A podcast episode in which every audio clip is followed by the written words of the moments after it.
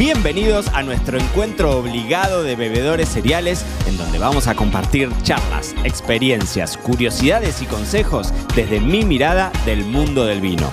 Yo soy Mariano Braga y esta es la segunda temporada de Me lo dijo Braga, el podcast. Bueno, muy bienvenidos a todos los bebedores cereales del otro lado, un nuevo episodio de Me lo dijo Braga, el podcast. Hoy esto puede ser o un desastre o puede ser la...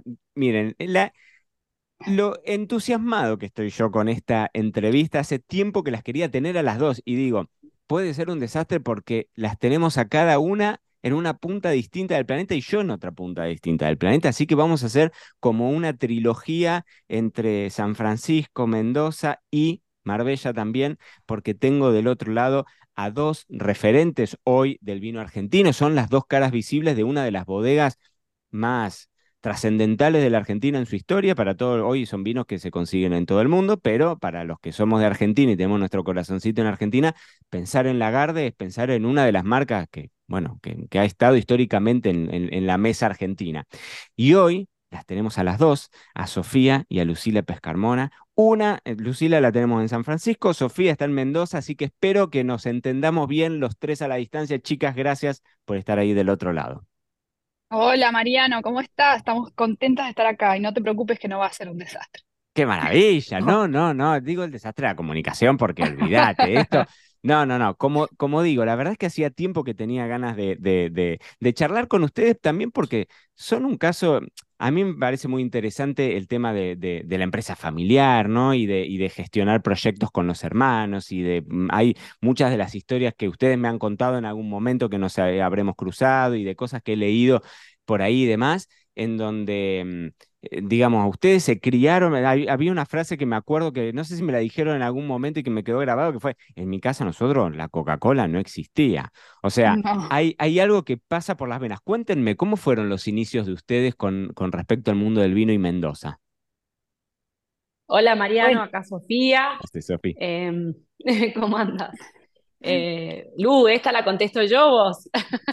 Eh, bueno, como hay 10 años de diferencia entre Sofía y yo, pueden ser distintas como cada una empezó con el vino, pero em, la verdad es que creo que las dos iguales, siempre los, los almuerzos de domingo en la casa de mi abuela con 11 primos, tíos, abuelos, el vino siempre era parte de, la vida cotidiana de, mendocino, ¿no? Y, mi papá siempre nos empezó de chicos con, un, con el sodiado, digamos, un poquito de vino tinto y un poquito de soda, que estará bien o estará mal, pero me podrán, nos podrán criticar, pero uno empieza a tomarle un poco de respeto em, al, a la bebida, digamos, al, al, vino. Y siempre con respeto. Creo que en mi casa eso fue algo que mi padre siempre nos inculcó eh, cuando tuvimos, no sé, yo cumplí 14 años, eh, hicimos un asado en mi casa, invité a la gente de mi clase, mi papá me dijo, no vas a servir Coca-Cola, vamos a servir Kir Royal.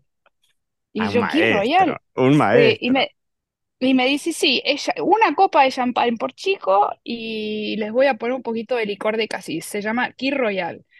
Claro, o sea, un maestro a los que teníamos 14, 15 años, pero una copa, siempre con, medido. Em, así que bueno, eso, eso es un poco como yo, como yo la viví. ¿Y Sofi? Yo, puedo decir lo mismo, que esos almuerzos de, domingo eh, y esas juntadas de, de, la, de la familia italiana ampliada, porque no, solo estábamos los once primos y, todos los tíos y las abuelas, sino que siempre había un grupo de 20 amigos, ¿viste? Siempre, siempre era almuerzo de 50, 70 personas. Sí. Y era siempre de vino y los chicos que estábamos ahí medios en patas, pero siempre no, no existían las gaseosas en, la cultura de nuestra familia.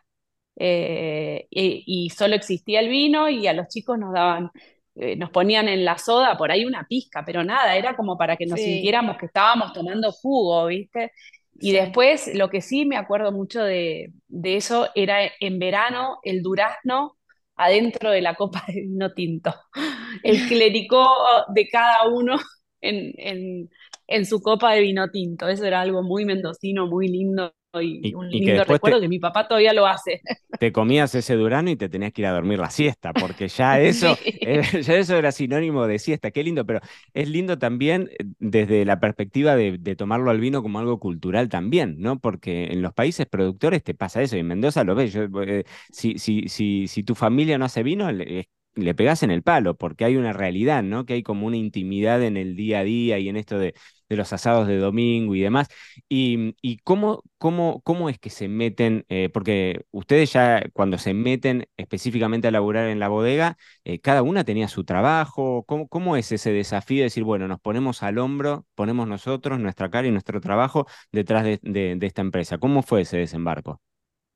Bueno, si querés, ese te lo cuento yo porque entré primero, porque soy más vieja, nada más que por eso. Pero mm, en el año 2001, plena crisis, yo trabajaba en Buenos Aires en una empresa, había trabajado ya como ocho años y, ya estaba como aburrida de la vida eh, corporativa, así llamarlo. Y, mm, bueno, y, Argentina implosionó, ¿no? Con, con la crisis y la persona que trabajaba y manejaba y dirigía la bodega, eh, también se fue. Y, no sé, a mí se me prendió una lamparita y dije, eh, yo siempre amé Mendoza, siempre nuestros veranos eh, estaban acá, íbamos, veníamos y, tenía ganas de, generar ese, ese vínculo. Ya me gustaba el vino, ya, ya, ya tenía 28 años, ya lo tomaba asiduamente, ya lo tomaba desde otro lugar. Em, seguía la trayectoria de la bodega, me interesaba, mi mamá que dirigía el viñedo La Jacintana, eh, éramos todo todos partes de ese proyecto que ella había desarrollado con, mi papá, eh, donde habían plantado este viñedo eh, con, con, tecnología de punta en ese momento, que era todo riego por goteo, eran de los primeros viñedos con riego por goteo en Mendoza. Entonces, bueno, ya, ya nos divertía como, como hobby familiar y, ahí surgió la oportunidad. Le pregunté a mi papá si podía hacerme cargo de la bodega y, él siempre fue muy generoso con nosotros y, nos dejó aprender, a hacer, equivocarnos. Em, y ahí empecé el camino de ida, de, tomar un contacto diario y directo con, con el vino y la bodega. A los dos años me mudé a Mendoza eh, porque me encantó, nada, y, ya nunca más me fui, digamos, ¿no? Eh, ahora dejo que Lucila cuente cómo ingresó Cuente su versión.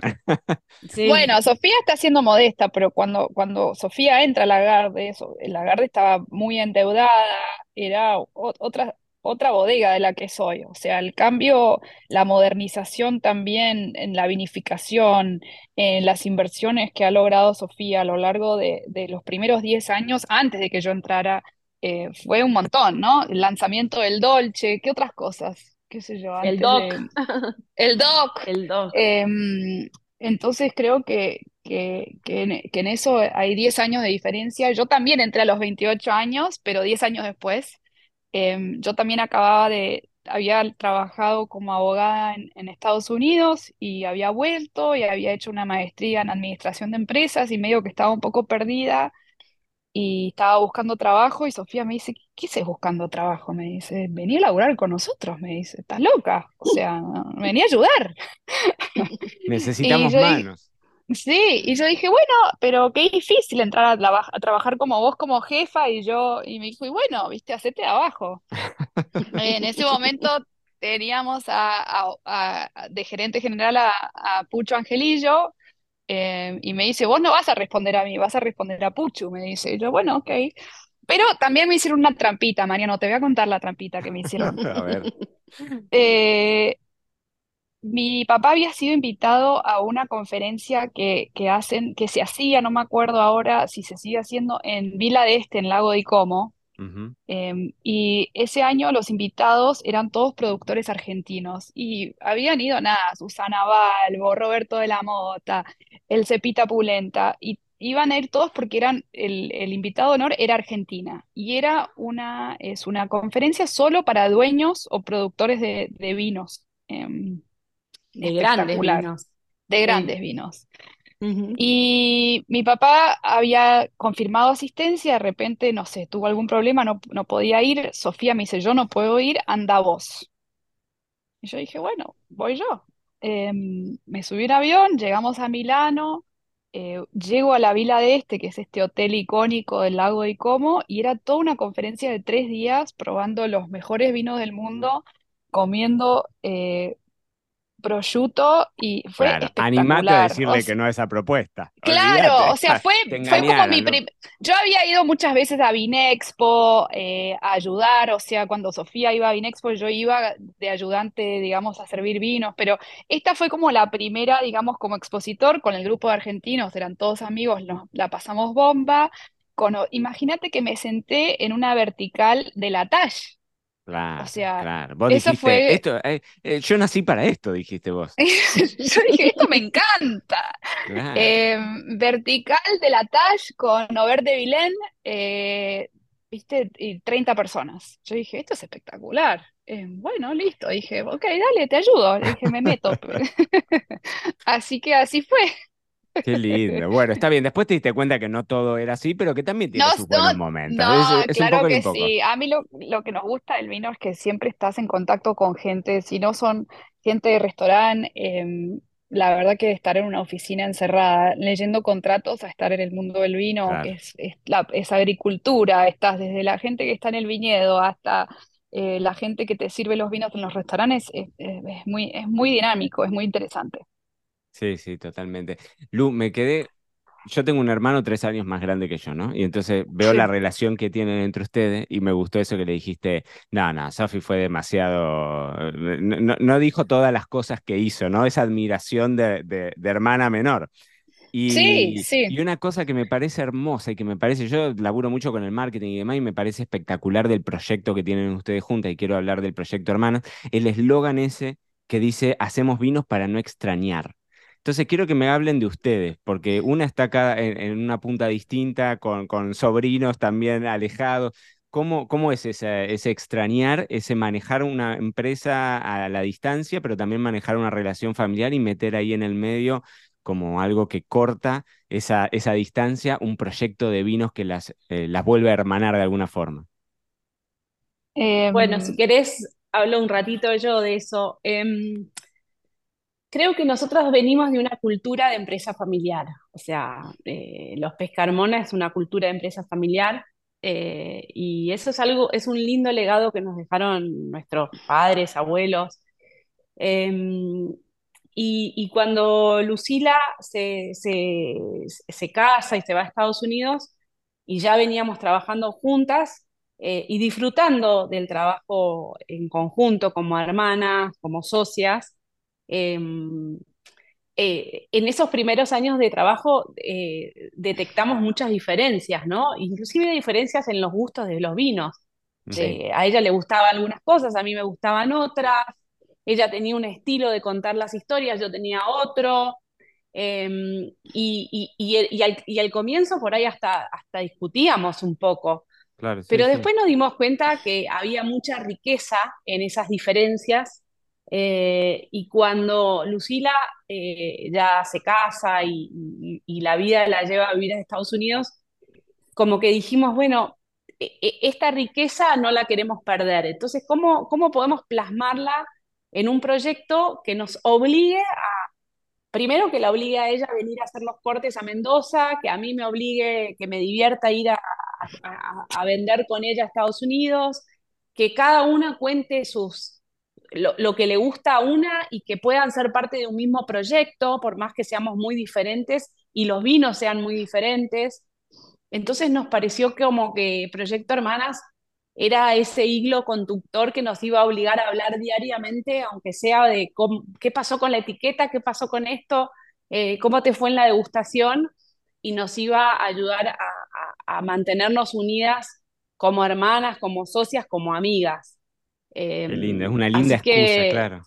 sí, era como una excusa, ¿no? No, ni siquiera, ahora está tomando otro vuelo, pero y al creo que era, también, era sí, eso. y también creo que era también la búsqueda de hacer cosas distintas, ¿no? Cosas que no, quizás no nos podíamos dejar hacer en Lagarde para no, digamos, estropear la marca o, o queríamos hacer cosas más modernas o buscar otros terroirs donde no teníamos viñedos y queríamos comprar eh, uva. Eh, qué sé yo, hacer pequeña, o sea, la búsqueda, ¿no? En ese sentido. Y, y bueno, siempre con la idea de que también puedo- se podría en algún momento, en algún futuro, hacer algo en California. Em, eso estoy ¿eso, eso pendiente está yo. abierto? ¿Estás tirando Sí, una, sí, no, Sí, sí, re. sí, eso está abierto. Qué lindo, qué Em, lindo. pero, pero creo que más que nada eso, gracias a Dios, creo que hablamos todos los días. Em, si no es en calls de Lagarde, siempre estamos hablamos bastante seguido y estamos muy en contacto. Eh, que te diría que lo más difícil es la diferencia horaria. Claro, totalmente. Sí, sí. Y, y- y sepan todos los que están escuchando este episodio que estoy yo ahora grabando, son las nueve y media de la noche. Sofi está en Mendoza, así que tenemos cuatro y cinco horas media de la tarde. Exacto. Y Y para Lugo mí son las al, al 12 mediodía. y 20 del mediodía, sí. Exactamente, sí, sí, estamos a distancia. Sofi, vos sos la fanática de los blancos, ¿no? En la familia, es, eh, Sí, tu corazoncito va por ese lado. Hablemos un poco, ustedes en Lagarde tienen, tienen mucha, o sea, con el Bionier, un ícono. Hablaban recién, tiraron ahí lo del Moscato, que para mí es uno de los vinos con burbujas. Yo siempre lo pongo en mi guía de vinos recomendados, siempre está, porque fue uno de los primeros vinos con los que yo me enamoré hace un montón de tiempo, cuando hacíamos cata para el Club del Vino. Eh, y eh, hace poquitito probé el de Proyecto, el Sauvignon de Proyecto Hermanas, que me pareció una cosa descomunal. Contame, Sofi, cómo es tu vínculo con los blancos y cómo, cómo, cómo, cómo anda eso. Bueno, mi vínculo con los blancos habrá empezado, qué sé yo, empezó un poco por contradicción porque mi papá siempre nos traía eh, blanco de Borgoña, el Chardonnay, ¿no? Eh, los, los Grand Cru. Y yo al principio no los entendía. Te estoy hablando hace 20 años ya. Sí, Y, sí. y yo estaba en una etapa de tintos, solo, solo tomaba tintos, y decía, no, esto no me interesa, no, no, no. Y, y, y él me decía, vos no entendés nada. Digo, bueno, puede ser, Estoy pero no me desperdiciando gusta. este, esta botella Eh, en vos. entonces, y él me decía, no entendés nada. Hasta que, bueno, un día dijo, bueno, basta, te llevo a la Borgoña. Nos llevó a, la- a las dos chicas en un viaje larguísimo. Creo que estuvimos 15 días recorriendo, no sé, cinco bodegas por día. Así, Eh, eh, nos desde las 8 una, de la una, ma- mañana. Sí, una masterclass y por supuesto que me enamoré, o sea, entendí todo, eh, me di cuenta que no sabía nada, eh, y, pero se ve que ya me estaban gustando los blancos, ya, ya habíamos hecho un camino con el Bionier, eh, teníamos un Sauvignon Blanc muy rico de Vistaflores en, en la línea Lagarde, y bueno, y ahí empezó un camino de profundizar y empezar, y, y- me di cuenta que, que podíamos hacer grandes vinos blancos en Argentina, que no teníamos por qué, digamos, eh, tener solo grandes tintos y que, los, que podíamos tener, al igual que la Borgoña, grandes vinos blancos que valieran lo mismo que los vinos tintos. Eh, y bueno, y ahí comencé, comenzamos un camino de profundizar conocimientos, de aprender con diferentes enólogos, inclusive trabajamos con un enólogo y un agrónomo de Borgoña de cuatro años, trabajamos con Alberto Antonini, bueno, fuimos aprendiendo, viajando, eh, y bueno, y profundizando y enamorándonos cada vez más de, de los blancos. Eh, eh, en ese camino también empezamos a investigar un poco terroirs, eh, Lagarde también empezó como a abrirse de los viñedos propios, a investigar eh, distintos terruños. Me acuerdo con Pedro Parra, hace ya 15 años, y empezamos a estudiar, viste, Alta. Bueno, lo que hoy ya, ya es consolidado, pero en ese momento no lo era, como Altamira, El. Chacalles, Gualtallarí. eh, y bueno, y ahí empezamos a consolidar un poco, nos compramos nuestro viñedo en Gualtallarí porque sabíamos que de ahí iba a salir grandes blancos, grandes Pinot Noirs y, y un Malbec de altura diferente a lo que tenía la bodega en sus otros terroirs. Eh, bueno, y, con Proyecto Hermanas, eh, después seguimos en permanente como investigación y búsqueda de, de lugares diferentes donde creemos que el blanco se expresa de una manera excepcional. El Sauvignon Blanc del que habla es de la carrera, eh, no es un viñedo propio, pero, pero, pero bueno, es un muy lindo, una muy linda expresión de, de Sauvignon Blanc. Eh, así que bueno, y el año pasado sacamos un Bionier, eh, sacamos un White Blend que creo que es uno de mis favoritos porque podemos Sí, jugar con la complejidad de distintas, de distintas, eh, de distintas uvas, eh, poniendo semillón, Bionier, Sauvignon Blanc, Chardonnay. jugar con madera y sin madera, con mucho trabajo de borras, que le da más complejidad, más boca.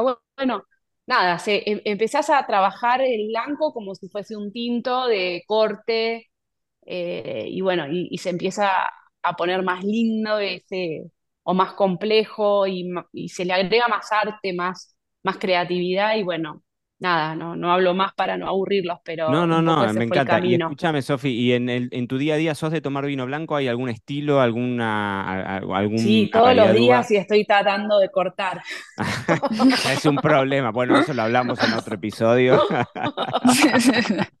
¿Y qué te suele gustar? ¿Ahí tenés así algún estilo particular, alguna variedad de uva que te guste más o por en general me gustan, me gustan los vinos con, con una acidez marcada. O sea, eh, me gustan con un buen equilibrio eh, de, acidez, boca, o sea, un vino complejo, pero, pero siempre tiro, si me tenés que decir mi estilo, va a tirar más hacia la, la, buena acidez, la mineralidad, ese tipo de, gustos.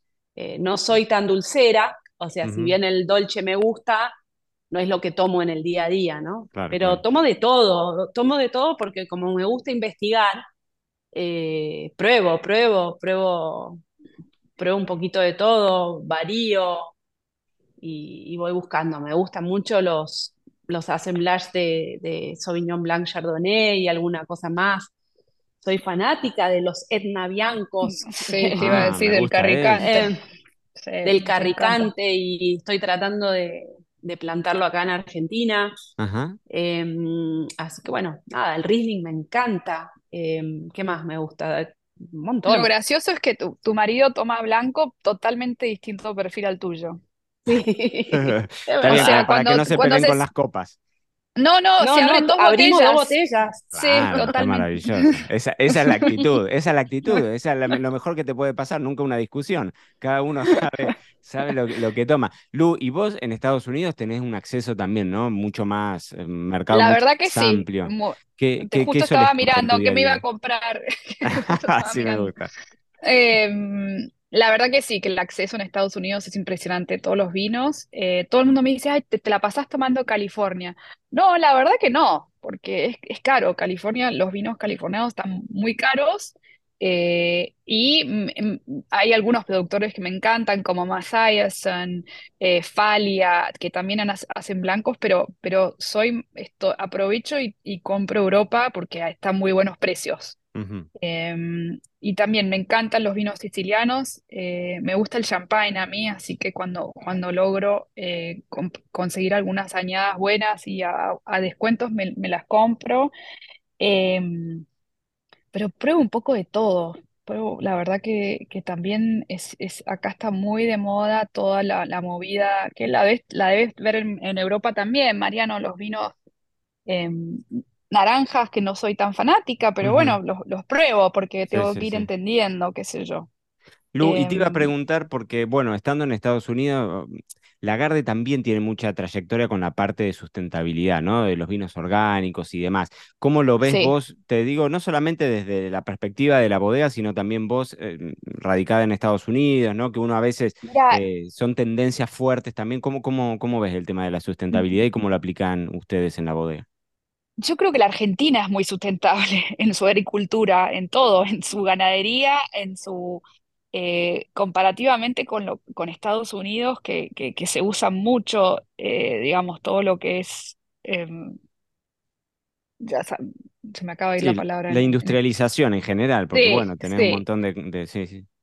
Em, creo que Lagarde ha hecho un gran trabajo eh, los últimos años en, en, la certificación de los viñedos orgánicos. Tenemos un, eh, un compromiso de tratar de lograr que todos nuestros viñedos sean certificados orgánicos antes del 2030. Em, creo que eso es espectacular, se nota en la calidad de los vinos, eh, nos, eh, lleva tiempo, lo único es que lleva tiempo y trabajo, pero, pero después vale la pena.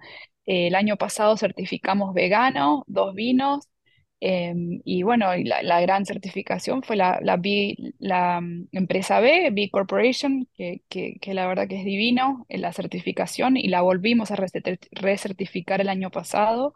Em, así que nada, en ese sentido tenemos, tenemos un compromiso con eso. Em, nos encanta, Sofía con sus jardines en Gualtallarí son espectaculares y todo lo que es el redescubrimiento de la flora eh, natural y originaria del Valle de Uco, em, que eso te lo puede contar más ella, pero que antes se, se, se- cuando nosotros, mi mamá compra jacintana, sacan todo, ha- ha- hacen un desarraigo de todo lo que había y hoy se está buscando al contrario, eh, plantar lo que era originario Claro, de, de esos terroirs. claro. ¿Y Em, qué estás haciendo, ese Sofía, ahí? ¿Me querés contar? Bueno, nosotros ahí en el 2016, creo, empezamos eh, en, en- esa tierra de Gualtallarí, que es un viñedo muy, muy lindo, eh, enfrente al viñedo de Adriana de Catena, eh, había siete hectáreas plantadas, son 70 hectáreas, había siete hectáreas plantadas que compramos en el año 2011. eh, y, y bueno, y, nos propusimos diseñar un viñedo siguiendo un poco la geología. Ese trabajo lo hice, lo hicimos con Pedro Parra durante dos años. Eh, hicimos, creo que en ese momento, 50 calicatas. eh, y, y de acuerdo a las calicatas diseñamos un viñedo que es un poco difícil de manejar porque no hay, no hay variedad que esté plantada sobre una parcela de más de una hectárea 25, por decirte. Ah, divino. Los Em, cosechadores feliz- felices de la vida. El pozo quedó divino, Entonces, pero hay que salir tenemos, par- tenemos, exacto, porque seguimos, seguimos un poco los manchones de la geología, viste que Claro, eh, los suelos en estos conos aluvionales son muy heterogéneos y por ahí lo que hay en un lugar que es lecho de río y la roca calcárea llega hasta arriba, en otro lugar tenés, viste, la, la roca y la piedra la tenés a un metro veinte, en otro lugar lo tenés a 0,60, bueno, y así tenés ese mix, son manchones, entonces diseñamos ese viñedo de acuerdo a manchones y plantamos de acuerdo a esos manchones. Entonces, bueno, es un popurrí eh, hicimos nuestras interpretaciones, pensamos, que creo que han sido buenas, ¿no? Eh, qué sé yo, en los lechos de río plantamos los blancos eh, y un pinot noir. Eh, bueno, y así fuimos en, en- sueldos un poco más profundos los Cabernet Franc. Eh, y ahí vamos haciendo. Pero en el interín también quisimos dejar o, o- replantar eh, jardines con todo lo que es flora nativa. Entonces hicimos todo un estudio con el CONICET de lo que era la florura de, de la flora nativa, como para saber qué es lo que había en ese lugar y donde ya habíamos plantado, porque esa plantación la hicimos gradualmente y algunos, algunas hectáreas ya las habíamos levantado eh, y nos habíamos dado cuenta que conceptualmente estábamos mal, que deberíamos haber dejado y plantado alrededor de eso. Bueno, lo que hicimos fue replantar. Eh, y todo lo que plantamos ahora lo plantamos con ese concepto, siempre dejando como parches, ahora le llaman corredores biológicos, eh, y dejas como espacio donde la flora nativa se mantenga, donde uno deje la tierra virgen, donde el, el zorro puede, eh, viste, ir por todo ese lugar sin que sea visto, o sea, donde puedan estar tranquilas y tranquilos los que, los que viven ahí, eh, pero además en, en, en la idea de que los microorganismos, todo lo que está debajo del suelo, eh, digamos, tenemos que encontrar un equilibrio entre, entre las partes, ¿no? Entonces, Sí, bueno, sí. estamos entendiendo cuál es ese Qué equilibrio. lindo, Sofi. ¿Eso se puede, se puede visitar? sí se puede, se puede, claro, claro. Bueno, voy a estar ahí en noviembre. Me gustaría hacerme. Bueno, me Después, después avisas. hablamos, hablamos off the record, pero me encantaría, me encantaría Obvio, obvio, ¿no? Es una belleza. Y es un, es un proyecto, nada, que, es, que, que sigue su camino, ¿no? Que ojalá tenga, nada, sigamos aprendiendo y trabajándolo a lo largo de los años. Qué lindo, bueno, bueno, de eso se trata. Chicas, la verdad que además nos coordinamos perfecto, no nos pisamos, fue una, me encantó, la verdad que tenía muchísimas ganas de hablar con ustedes, me encanta, me encantan los vinos que hacen, pero más allá de eso, me encanta también la idea esa de la interacción entre, entre hermanas y fue un placer y un honor y un lujo tenerlas a las dos a la distancia, así que gracias por haberse tomado ese ratito de conversar con nosotros en el podcast hoy. Gracias de verdad. Gracias, Gracias a a vos, vos y un beso grande y un abrazo a mi hermana Lu, que la extraño. Dale, un Beso, un beso a los dos y te Besos. sigo, Mariano, eh, fan tuya de tu Instagram, así que Vamos todavía, vamos al lugar. Sí, bueno, chicas, les mando un beso grande. Un Muchas beso. gracias, Abrazos. Chao, chao. Y esto fue todo por hoy. No te olvides suscribirte para no perderte nada y que sigamos construyendo juntos la mayor comunidad de bebedores cereales de habla hispana. Acá te voy a estar esperando en un próximo episodio.